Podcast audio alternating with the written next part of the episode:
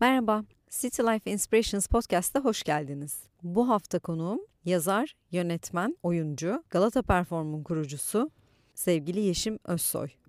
İyi dinlemeler. Tiyatro yolculuğunun bir başlangıcından ele alarak konuşmaya başlasak. Tabii biraz uzun olabilir ama profesyonel tiyatro hayatı diye başlayayım istersen. Olur. Ben aslında üniversitede sosyoloji okudum Boğaziçi Üniversitesi'nde. O sırada zaten lisede de hani tiyatro yaptığım için tiyatroyla bir bağım vardı. Oyunculuk anlamında bir araştırma halindeydim. Boğaziçi Üniversitesi oyuncularına bir baktım. Sonra işte sınıfımdan, kendi bölümümden bir arkadaşım ya Stüdyo Oyuncuları diye bir yer var. Gidelim mi, bir bakalım mı dedi ve o gidiş Şaik Hoca ile ilk derste çok etkileyici ilk dersleri vardır Şaik Hoca'nın. Hemen herkese böyle dokunur bir şekilde yani hem kişi olarak ama aynı zamanda da böyle tavanda yürüdüğünüz falan bir takım çalışmalar yapar. Ama tabii ki işin o tabii şey tarafı yani eğlenceli tarafı diyeyim. Orada oyunculuğa başladıktan sonra yani eğitimine başladıktan sonra paralel olarak gitti benim üniversiteyle oradaki oyunculuk deneyimim.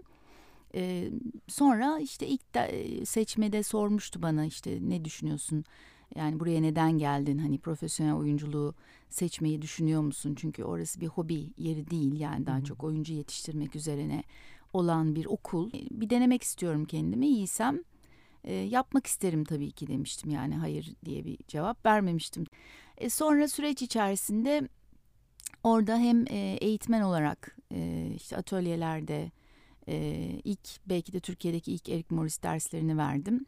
İşte böyle bir kitap var. Oyunculuk yapma diye, No Acting Please diye. İstersen buna bir bakalım beraber. Sen çevir sonra beraber bakalım üzerinden bir program oluşturalım dedi. Ya daha 20'lerin başında ders vermeye başladım. Ama tabii ondan evvel sahneye ilk adımımı onunla birlikte attım ben. O sıralar tiyatro festivalinde Beckett'in 5 kısa oyununu yapıyordu. Beckett'in oyunu 3 karakterle olan bir oyundur. Adam, kadın ve ikinci kadın şeklinde ve onunla birlikte o oyunda festival kapsamında ilk oyunculuk deneyimimi yaşadım.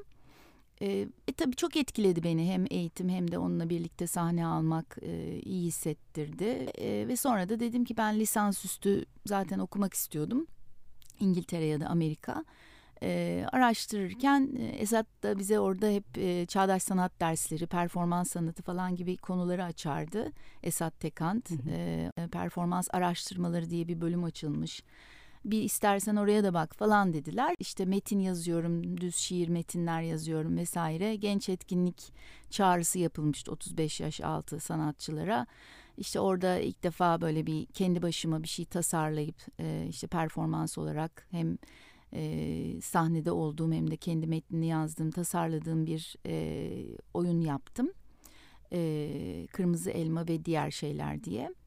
Sonraki süreçte de oradan ilerleyerek yurt dışında bir eğitim sürecim başladı. Lisans üstünde ilk önce New York'ta Sarah Lawrence College'da oyunculuk, yazarlık, yönetmenlik hepsini bir arada yaptığınız bir bölümdeydim. Sonra ama başta performance studies'e biraz kafayı takmış olduğumdan ama notlarım da çok yüksek olmadığından New York Üniversitesi, Northwestern gibi işte üniversitelere girememiştim. 2,5 ortalamam falan vardı okuldan kaçıp sürekli hani oyunculuk çalıştığım için.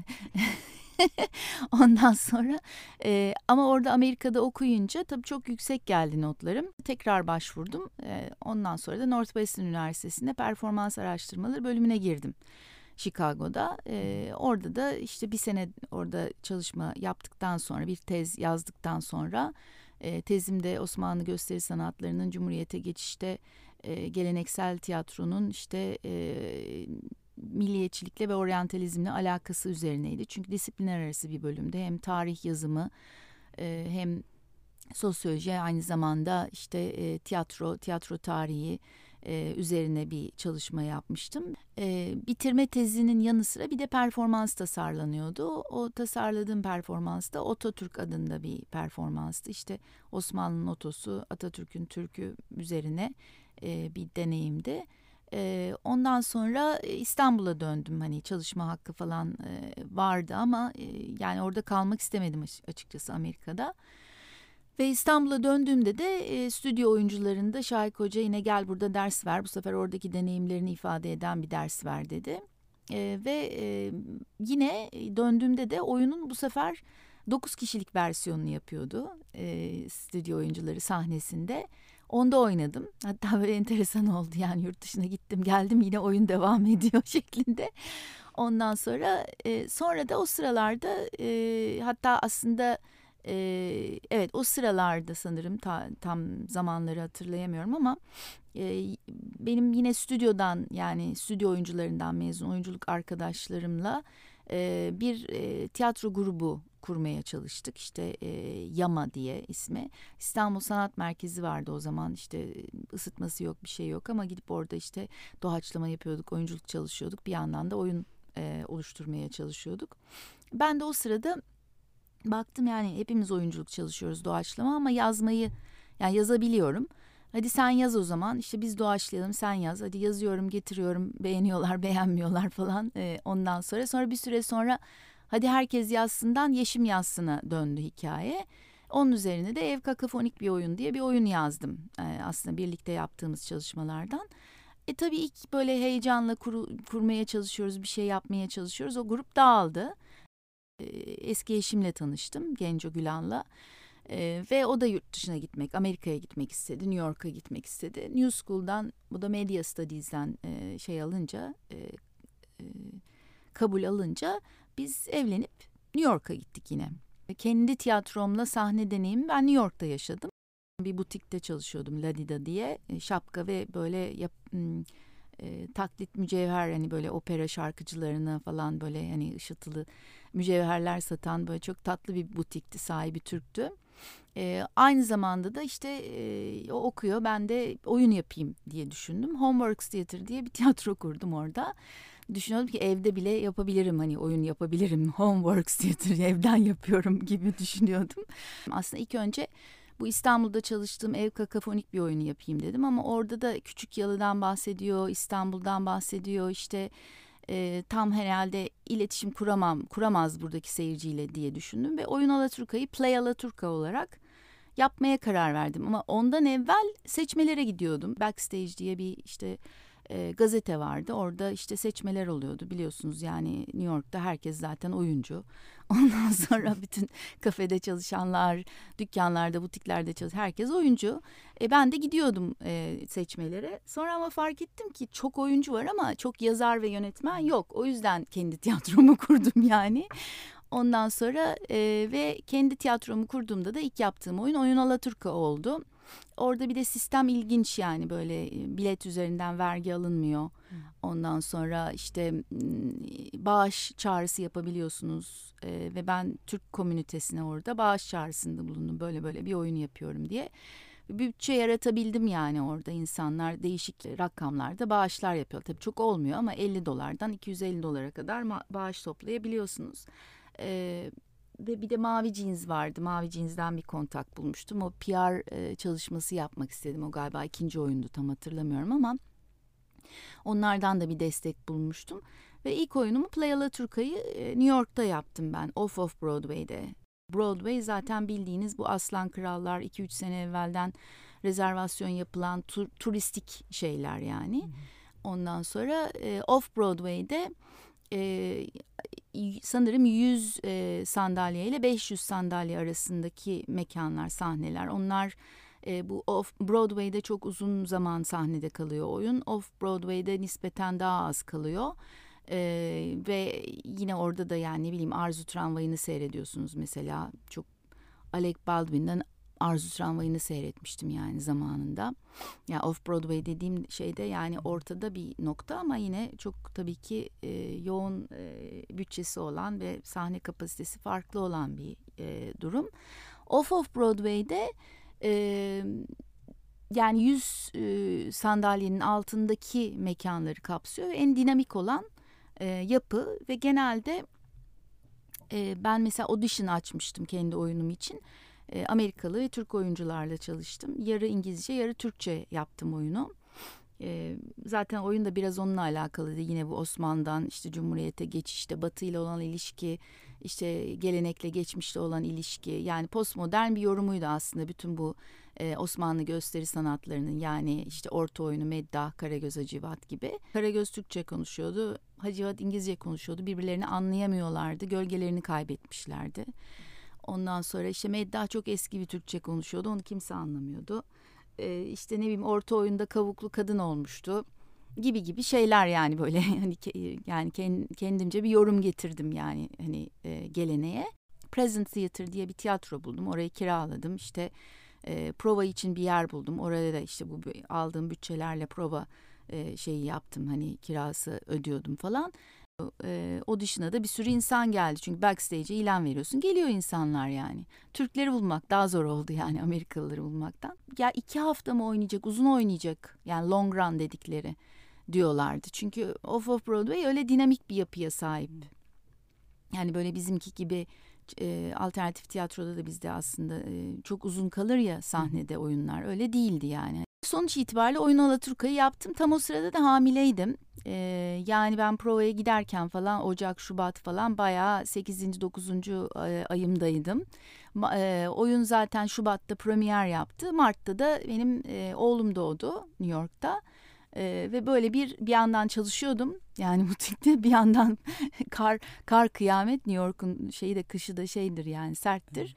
Ondan sonra provalara gidiyordum. Oyunu çıkardım. Ondan sonra Mart'ta zaten doğum olduktan sonra bir sürü ara verdim. Sonra ikinci oyuna geçeyim diye düşündüm öbür sene için.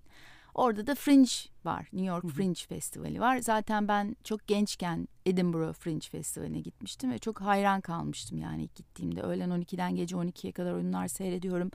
Her yerde kiliseler, işte derslikler, sokaklar, dükkanlar, her yerde oyunlar var falan filan.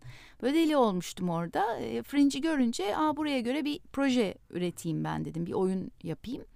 New York'un da metroları bana hep böyle George Orwell'in 1984'ünü anımsatıyordu. Böyle hep böyle ekranlar etrafta, o zaman tabii o kadar CCTV'ler falan yok. Hani gözetleme kameraları falan filan yok ama New York'ta vardı. Ondan sonra işte köhne, fareler, şeyler, pislik falan. O yüzden de George Orwell'in metnine sene 2084 diye fütüristik bir noktaya taşıdım. Olsaydı nasıl olurdu diye. Julia ve Winston karakterleri üzerine. Bir de müzik tasarımında çalıştığımız John Plange diye bir arkadaşımız vardı ve tiyatrolara müzik yapıyordu. O böyle canlı bir tasarım yaptı. Videoları da Genco yaptı. Benim sahnede olduğum bir tek kişilik performans tasarladık. Çalışırken de provalarda tabii çocuğum var yani, daha 1 yaşın altında. İşte provaya giriyorum, bir tane bakıcı bulmuşuz saat başı 3 saatliğine dolaştırıyor, geliyor emziriyorum, sonra tekrar falan devam ediyor, böyle bir durumdu yani. Ondan sonra Fringe Festivali'nde oynadık. Onda hiç özel bir şeydir benim için, hatıra. Çünkü Fringe'de mantık şu: 15 dakikada dekoru kurup dekoru kaldırman gerekir. Yani öyle bir dinamiklik içerisinde yani, bilemedin 20 dakika yani. Bizim sahne amirimiz de işte hiçbir orada mekanda öyle bir prova da olmuyor. Yani gruplar bunu biliyor. Ama tabii ki bizde video var. Ondan sonra kurulumu aslında zor bir şey yapıyoruz. Hem müzik setup'ı var hem video var. Biz tabii geciktik. Gecikince sahne amiri çıktı.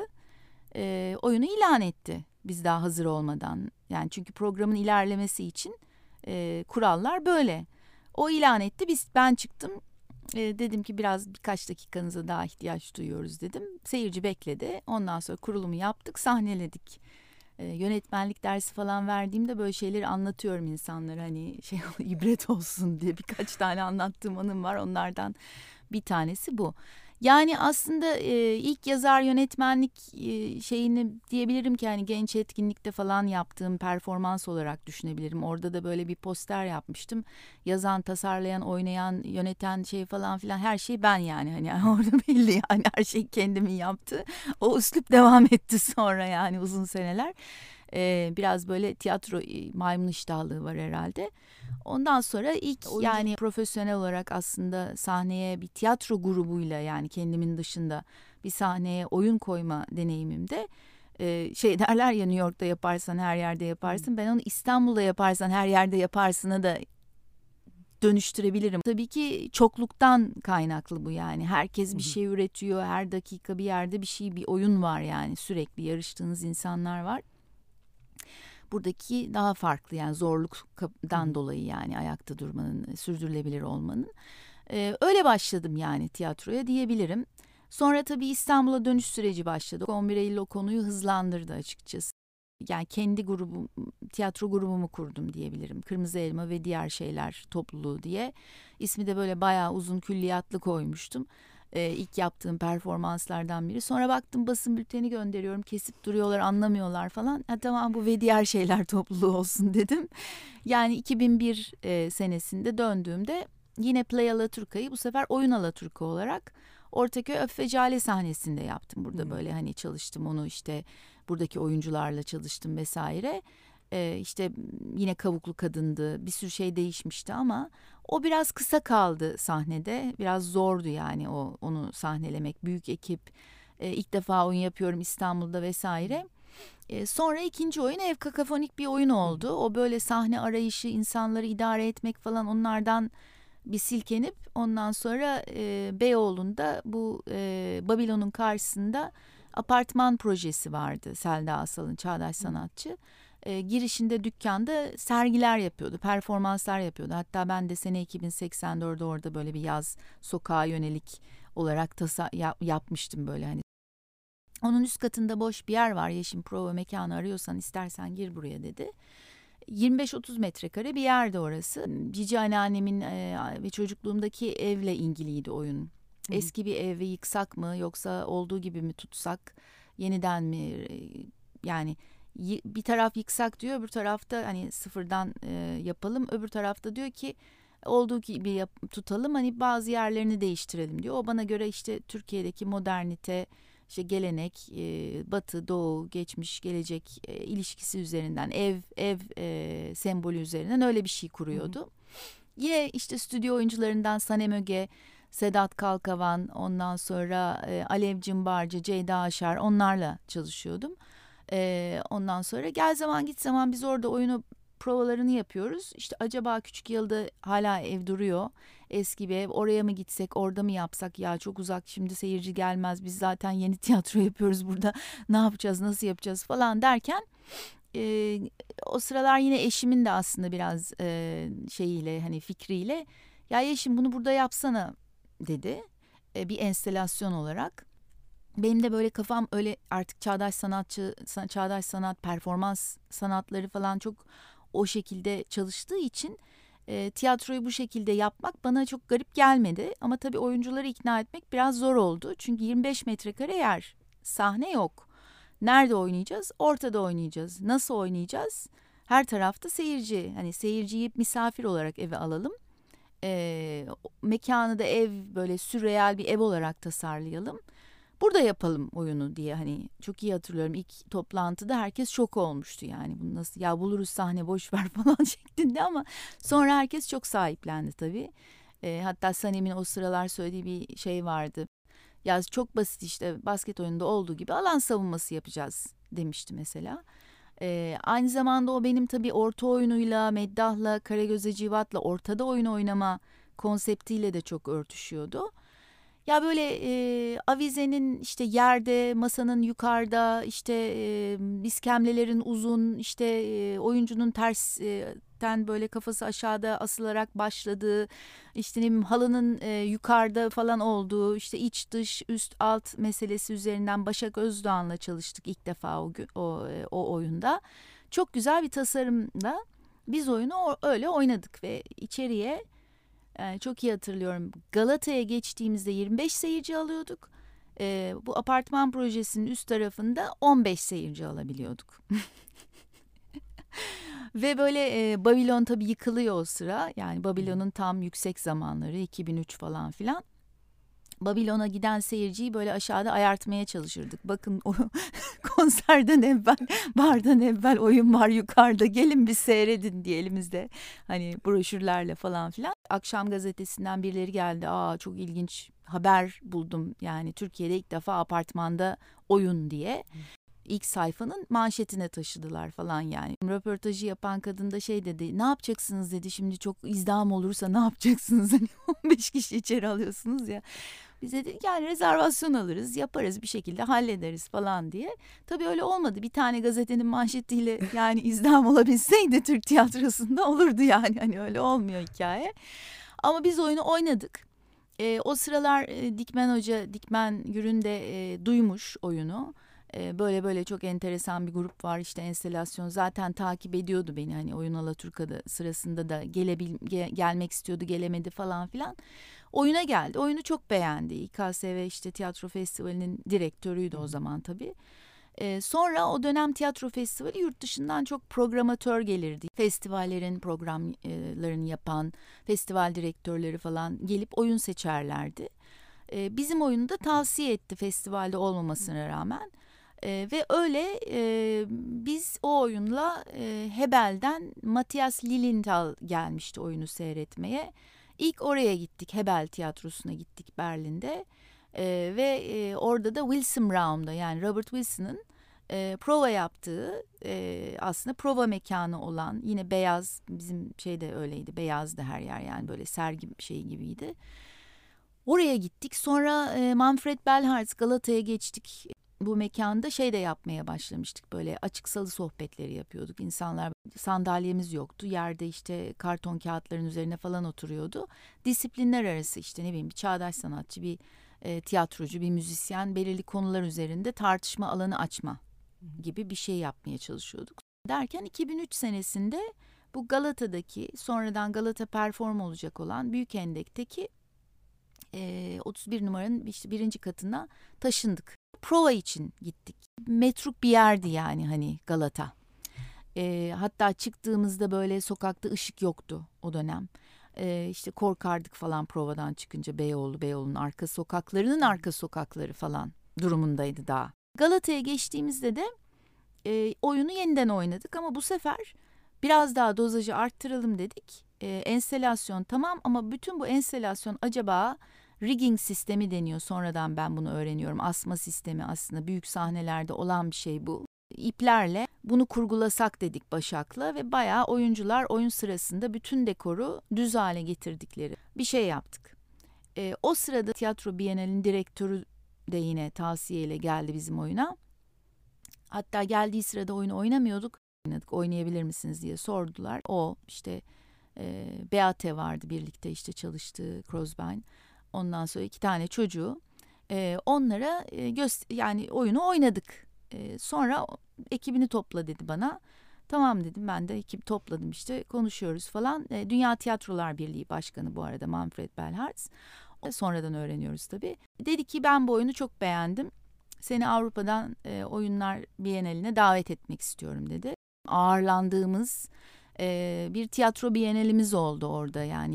Uluslararası ilişkilerde çok tabii etkiledi tiyatroyu. Galata'ya geçtiğimizde Galata Perform mekanın ismiydi aslında. Baştan ve diğer şeyler topluluğunu kurarken yeni metinler, yeni teknolojiler ve uluslararasılık üzerine ve uluslararası perspektif. Bunlar kural olarak hani koyduğum şeylerdi benim tiyatroyu kurarken.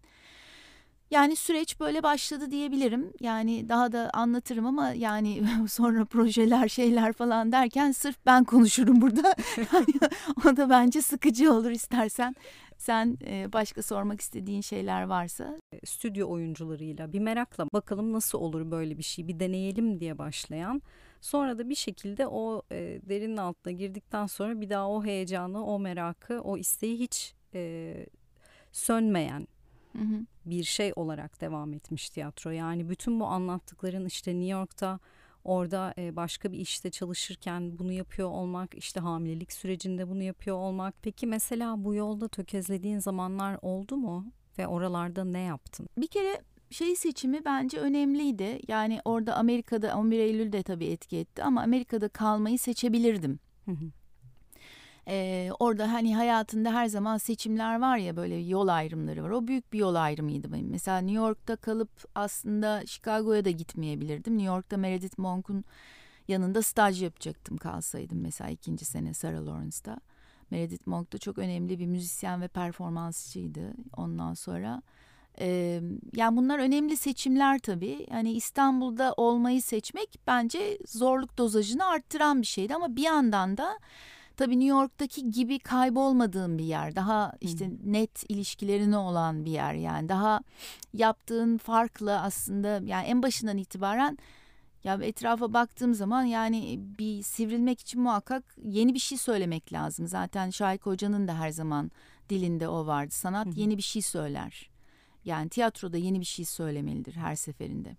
O yüzden de hani nasıl dikkat çekeriz, nasıl yeni bir şey söyleriz, nasıl bir tiyatro arzuluyoruz meselesi üzerinden ona çok kafa yoran hani bir denklem. Ama zorluk tabii ki yani Türkiye, yani bunu hala da yaşıyoruz. Sonra tabii ki 2000'lerin başı nispeten daha iyiydi.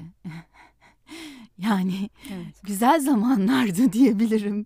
Sonra giderek dozaj arttı yani hani. Aslında bir 2012'ye olan bir dönem var. Daha umutlu olduğumuz, yeni yazarların çıktığı, işte gençlerin daha böyle aktif olarak tiyatro yaptığı, işte bütün o DOT, Kumbaracı 50, işte ne bileyim ben Maya sahnesi, ikinci kat, işte D22 falan, bütün onların ortaya çıktığı, yazarların küçük küçük sahneler kurduğu, kendini var ettiği falan.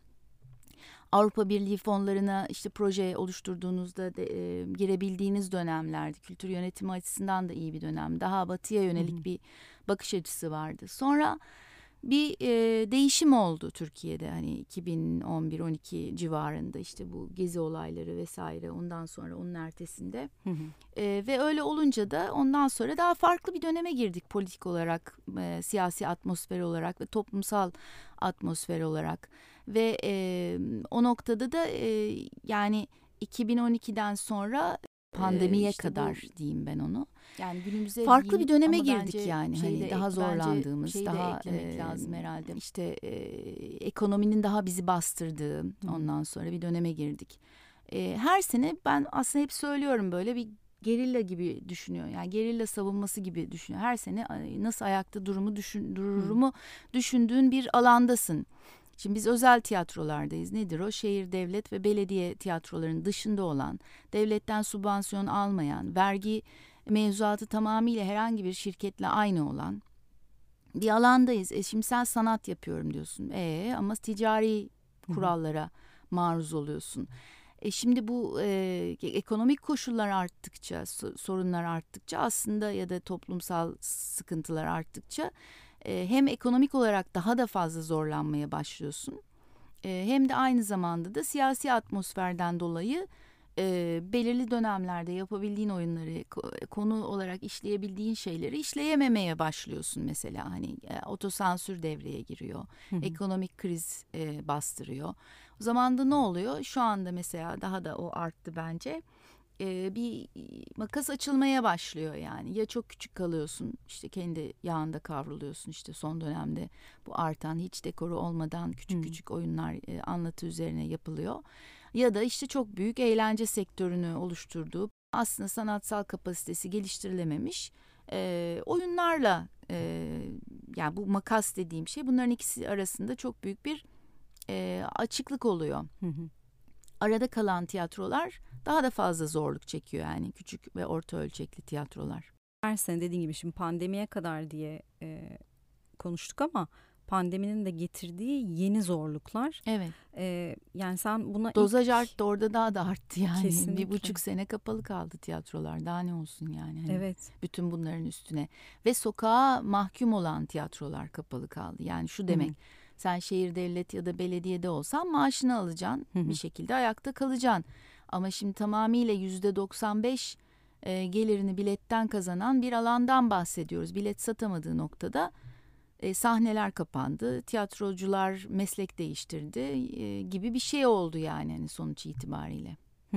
Bugüne kadar anlattığın süreçte senin bir esnekliğin var tabii. Yani farklı teknolojileri kullanmak açısından falan. O sanırım pandemide de işte Galata Perform'un yeni performa dönüşmesi, işte yeni projeler üretilmesi açısından bir faydası oldu. Bir tiyatrocunun Türkiye'de tutunabilmesi için yani ne yapması lazım? Yani ben en başından itibaren hani sadece oyun yapan bir tiyatro kurmadım. 3'te 4'te bunları yaptıktan sonra 2004'ten itibaren ilk 2 oyun. 2004'te Aksak İstanbul hikayelerini yazdım ve sahneledim. Daha büyük bir ekipti, 12 kişilik bir kadroydu.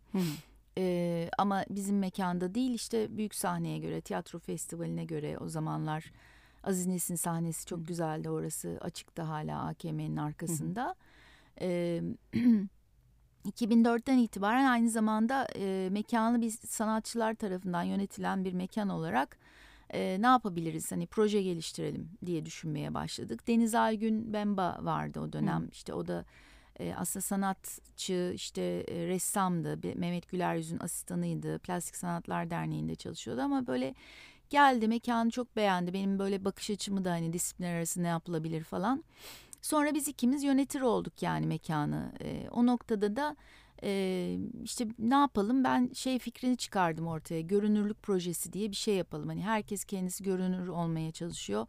Biz kendimizi, mekanı nasıl görünür hale getiririz? İşte ne bileyim, etkinlikler tasarlayalım, performanslar koyalım buraya. İşte farklı işte yaratım süreçlerine dahil edilen şeyler yapmaya çalışalım falan. O da dedi ki yani o zaman dedi biz dedi bütçe bulalım. İlk önce bütçesiz yaptık. 2004 senesinde ilkinde bütçesiz yaptık.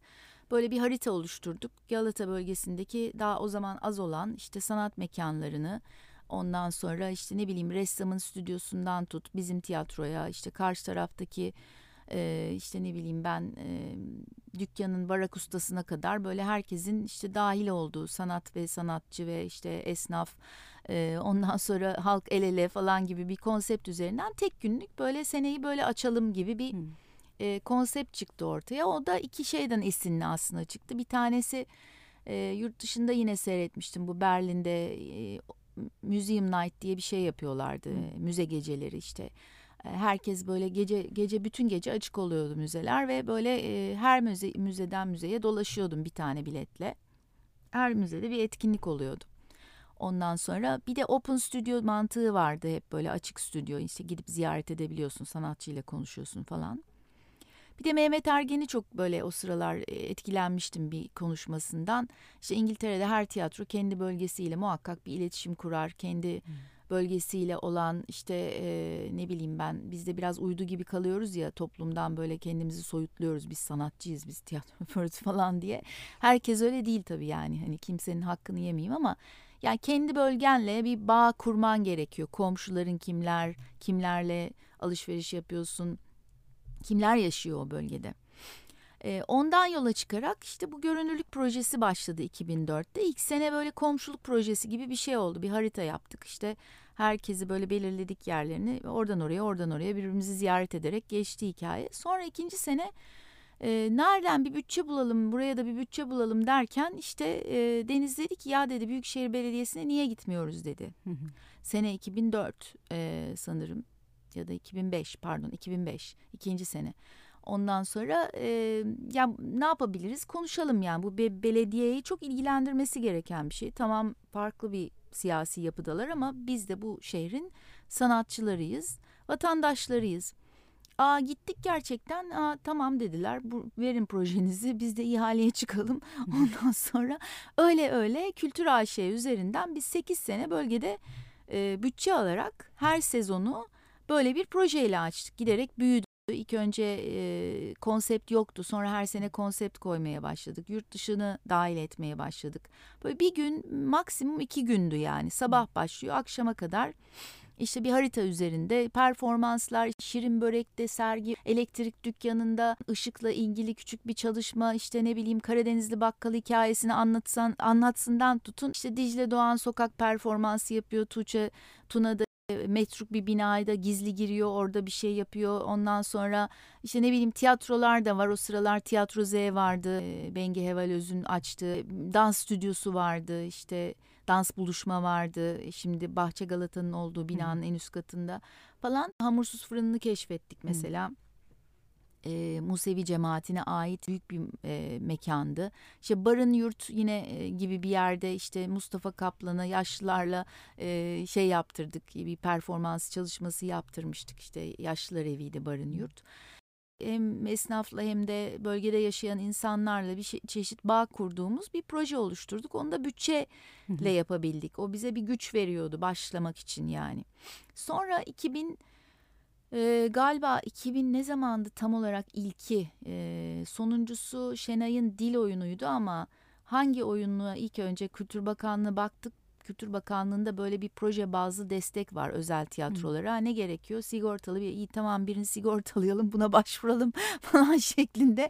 Öyle yani hani nereden ne yapabiliriz? Nasıl bütçe oluşturabiliriz?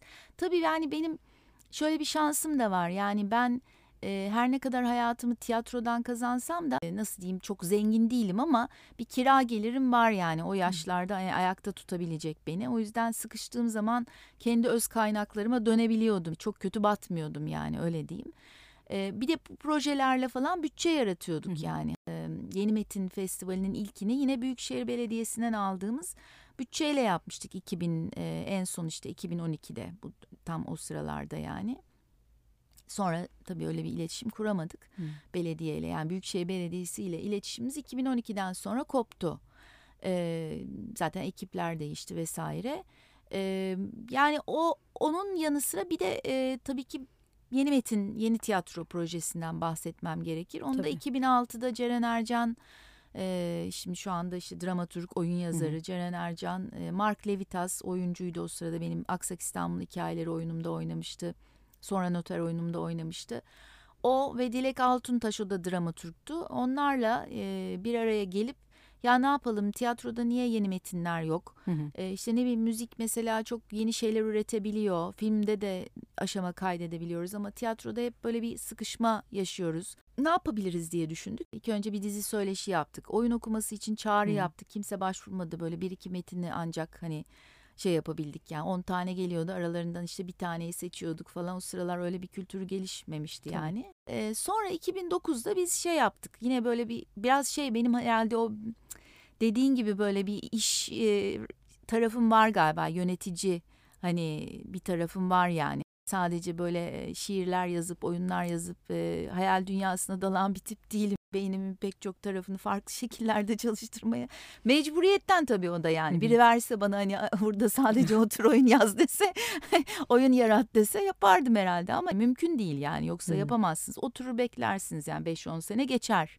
O dönem bir de öyle bir dönemdi. Kimse oyun yazarı aramıyor. Kimse yeni yönetmen aramıyor. Kurumlar var. Zaten hala da biraz öyle. Oyun atölyesinden baba sahnesine, işte moda sahnesine kadar yeni bir metin görüyor musunuz sahnede? Çok nadir yeni başlıyor yani o konular. İşte devlette, şehirde falan hep yeni başlıyor. O sıralar hele hiç yok yani hani. Ya kendin yapacaksın ya da oturacaksın, yazacaksın, birilerini bekleyeceksin gibi ya da devlet veya da şehir tiyatrolarına gireceksin falan gibi bir durum söz konusu ki o da bir garanti değil. O nedenle bu yeni metin projesi çok önemliydi benim için. Çünkü hani kendim için olmayan şeyleri onda yapmaya çalıştım açıkçası yazarlar için. Bir kırılma noktası da yine 2009'da oldu. 2009'da İstanbul Kültür Başkenti 2010 vardı. Proje başvuru, fon falanları araştıran tarafımız ona başvuralım düşüncesine geçti. Ondan sonra ve kabul edildi. Biz 8 değişik ülkeden 8 değişik oyun yazarını Türkiye'ye getirip atölye yaptırıp oyunlarını çevirip söyleşiler yapıp ağırladık. Bir yandan da oyun yapıyorum işte 100 yılın aşkı çıktı. Ferdi şu anda 13. senesinde benimle birlikte çalışıyor. Daha 22 yaşında o da geldi asistan olarak çalışmaya başladı falan. Böyle bir yazarlar, dramaturglar oluşmaya başladı. Hani böyle bir Ahmet Sami Özbudak, Gökhan Eraslan, işte Özlem Saraç, Ferdi, Ozan Ömer Akgül falan bunların geldiği, bu atölyelere katıldığı, aidiyet hissettiği falan bir proje olmaya başladı. Onun üzerine de İkinci senede bütçe alamadık. Yine politik sebeplerden aslında çok iyi bir projeydi. Ama kültür merkezleriyle bir bağ kurmuş olduk. Fransız Kültür, Cervantes Enstitüsü, Dimitri Cantemiri. Baktık onlar para veriyorlar kendi yazarları için falan yurt dışından gelsin diye. Dedik ya bu çok iyi bir şey yani hani biz hem getiriyoruz hem de yani burada bize de yarayabilecek bir alan var yani sonuç itibariyle. Çünkü onların yani kafasındaki bütçeler hani bizim oyun yaptığımız bütçeler oluyor yani anlatabiliyor muyum? Maalesef öyle yani.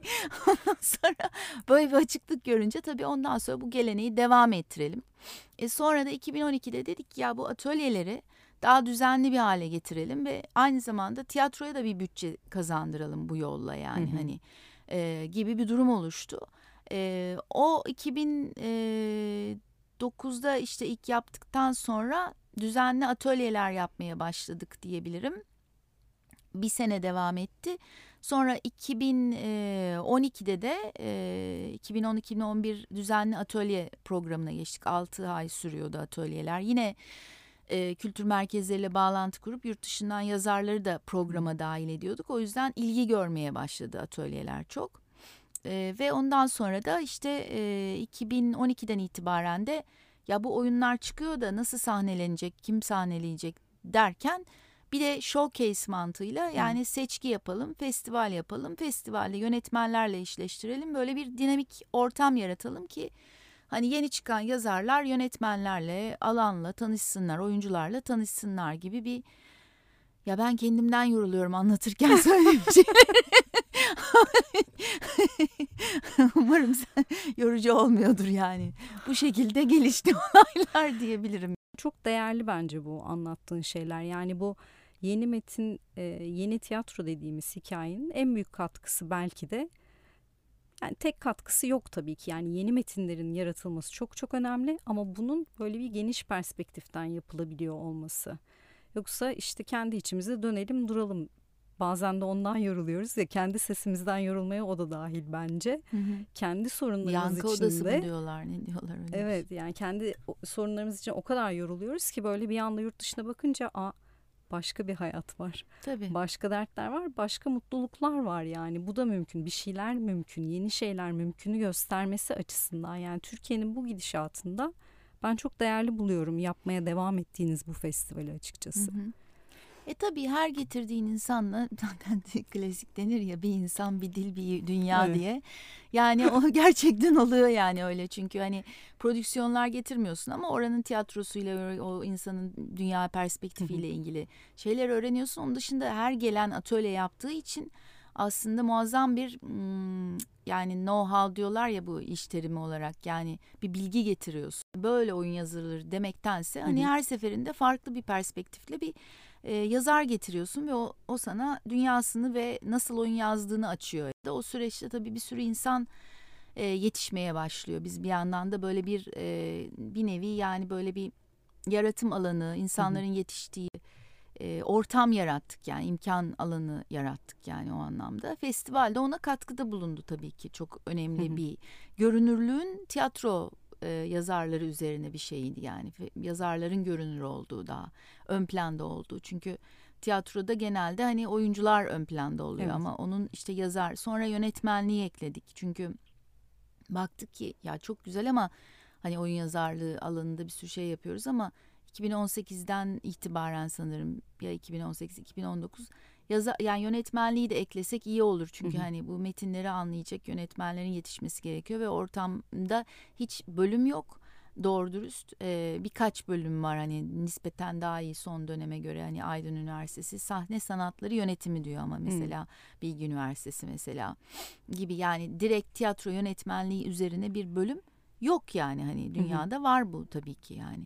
Ondan sonra o yüzden hani atölye olması, yönetmenlik atölyesi benim değer verdiğim bir şey. Yani çok da kalabalık olmuyor. Oyun yazarlığı her zaman daha ilgi görüyor.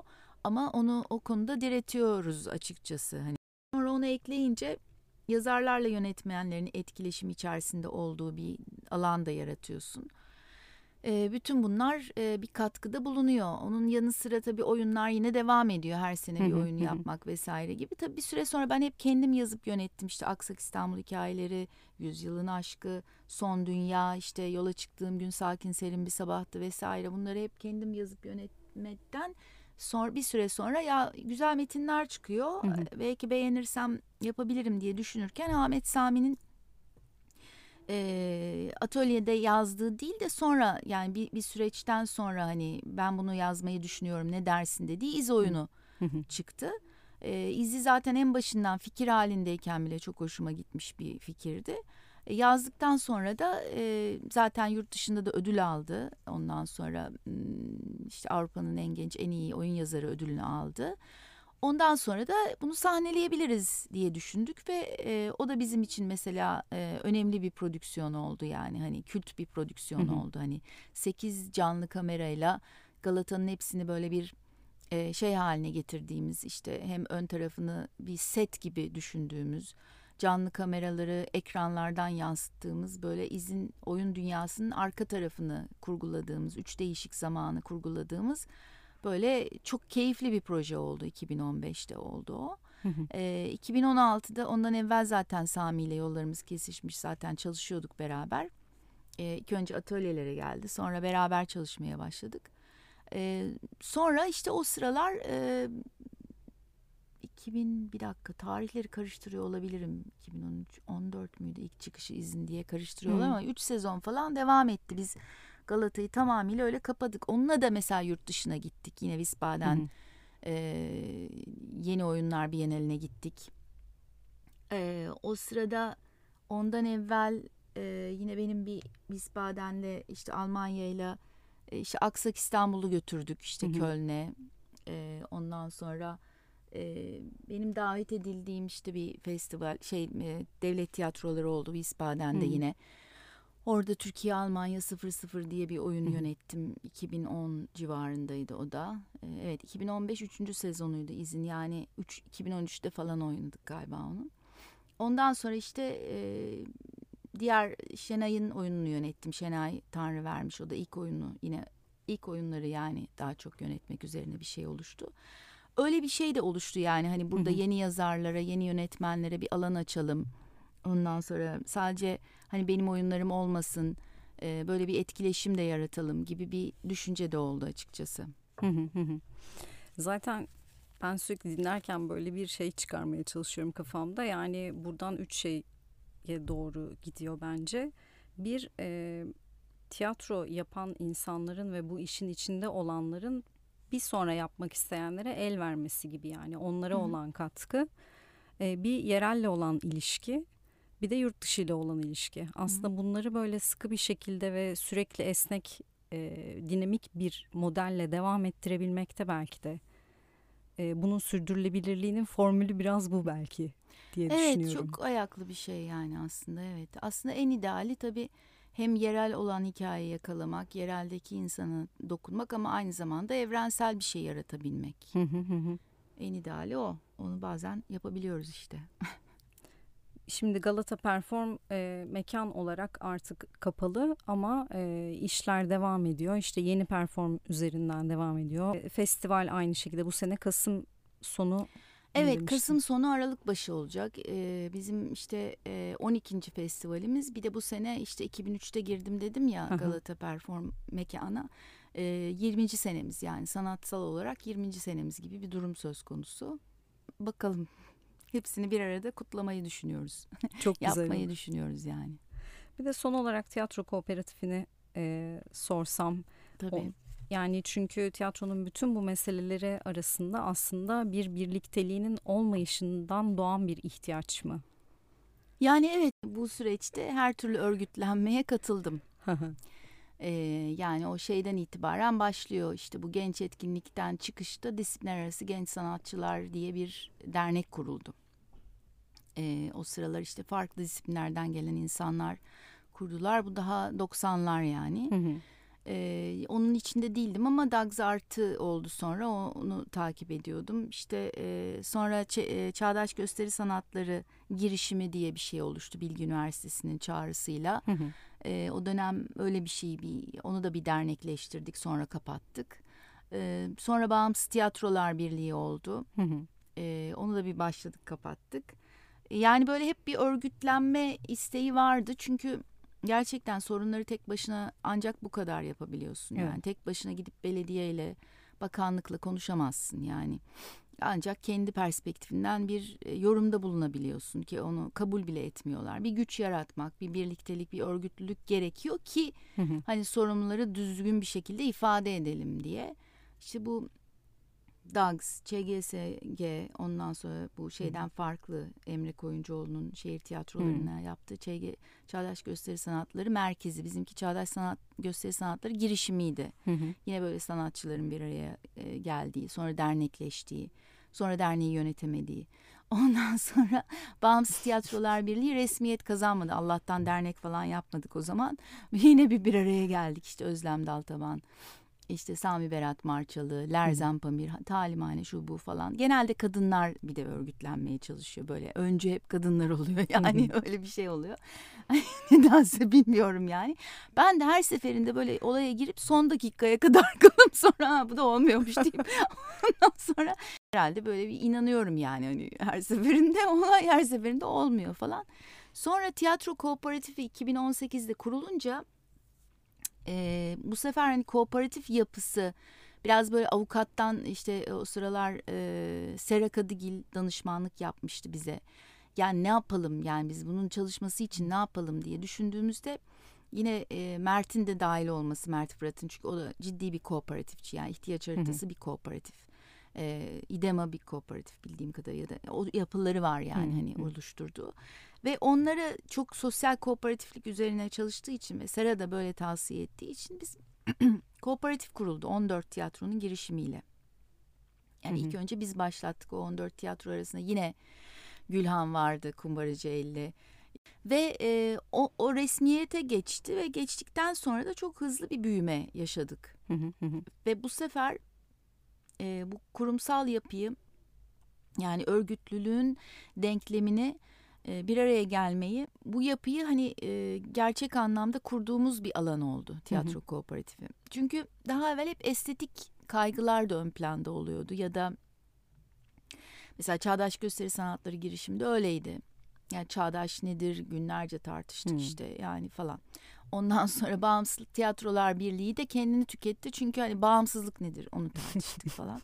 Şimdi tiyatro kooperatifi tamamıyla yani aslında yöneticilerin, tiyatro yöneticilerinin, ticari yapıların hatta kişilerin de değil yani.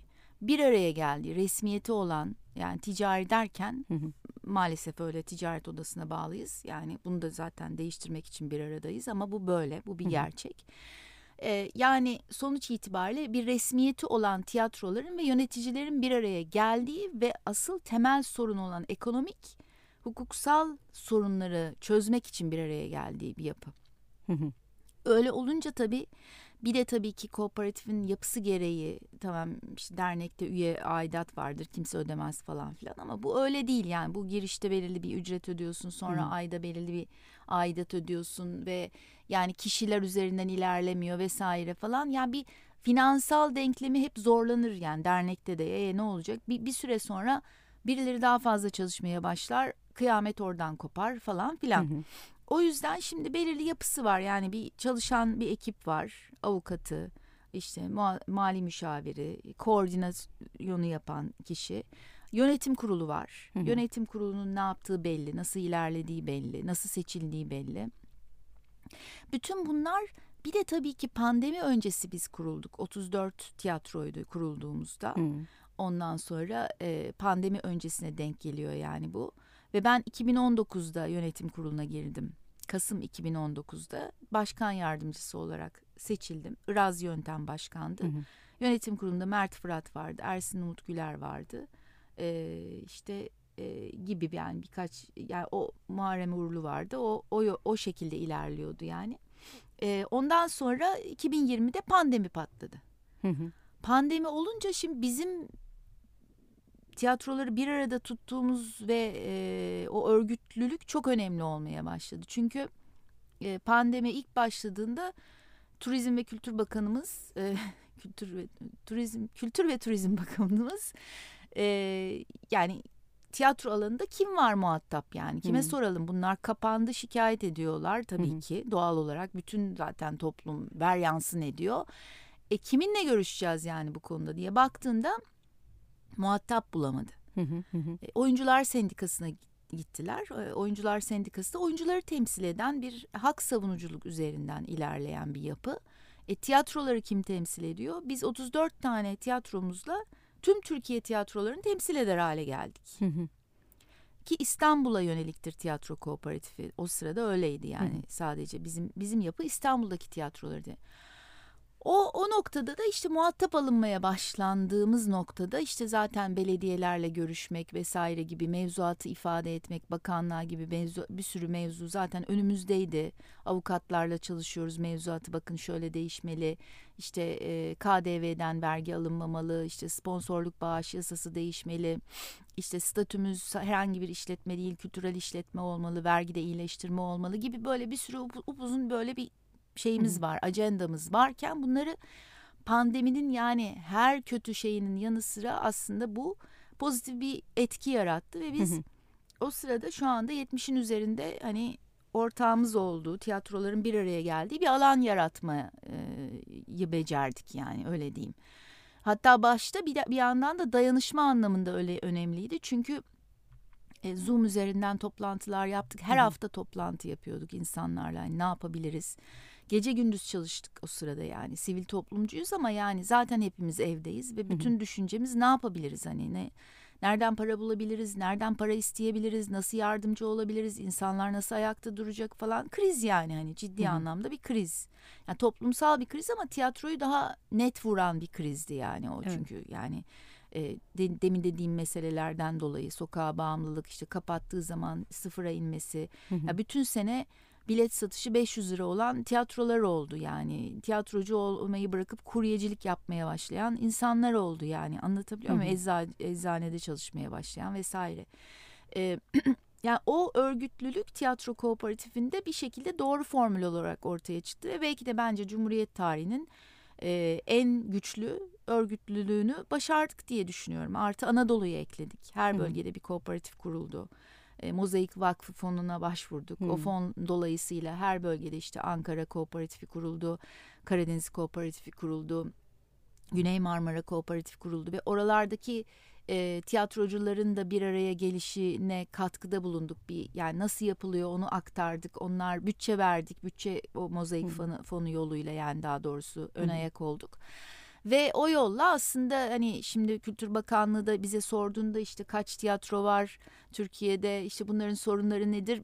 Biz 34 tiyatroyu temsil ediyoruz ama bulabiliriz herhalde diye düşünüyorduk tabii ki ama asıl yapılması gereken hani Kültür Bakanlığı'nın bunları kayıt altına almasıydı ve o sırada işte bu proje destek fonları açıldığı sırada herkesi kayıt yani Kültür ve Turizm Bakanlığı'na kaydolma kültürü geliştirdi ve öyle anlaşıldı ki Türkiye'de 500 civarında hani kayıt olmayı seçenler tabii bunların dışında merdiven altı var, kayıtlı olmayan var, resmiyeti olmayan var, bunlar çok var.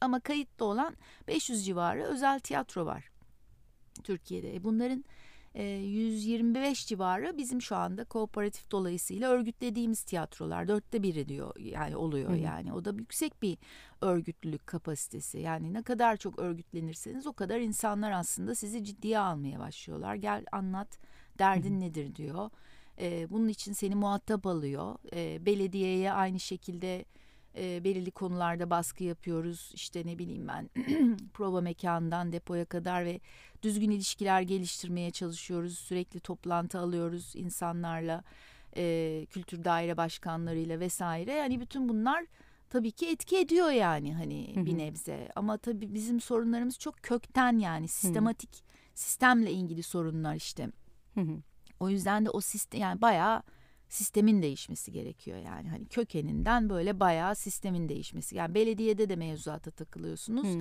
bakanlıkta da mevzuata takılıyorsunuz kökeninden özel tiyatroların yurt dışında olduğu gibi belirli fonlara başvurabildiği devletle olan ilişkisinin düzenlendiği tanımının yapıldığı statüsünün ticaret odasına bağlı değil Kültür Bakanlığı'na bağlı ya da olmasa bile kültürel işletme statüsü kazandığı, daha teşvik edici bir denkleme girdiği, işte vergide iyileştirmenin olduğu, kendi ayakları üzerinde durması için sponsorluk ve bağışla ilgili yasalarının düzenlenmesi gibi şeyler gerekiyor yani. Bunları da tabii mecburen son dönem bir de başkanım ben yani öğreniyorsunuz yani öğreniyorsunuz ve onun için savaş vermek üzere. Çünkü ben düşünüyorum ki ben kooperatifte bir iş yaptığım zaman aslında kendi tiyatrom için yapıyorum yani hani hem başka tiyatrolar için ama aynı zamanda kendi tiyatromun iyiliği için yapıyorum yani diye düşünüyorum.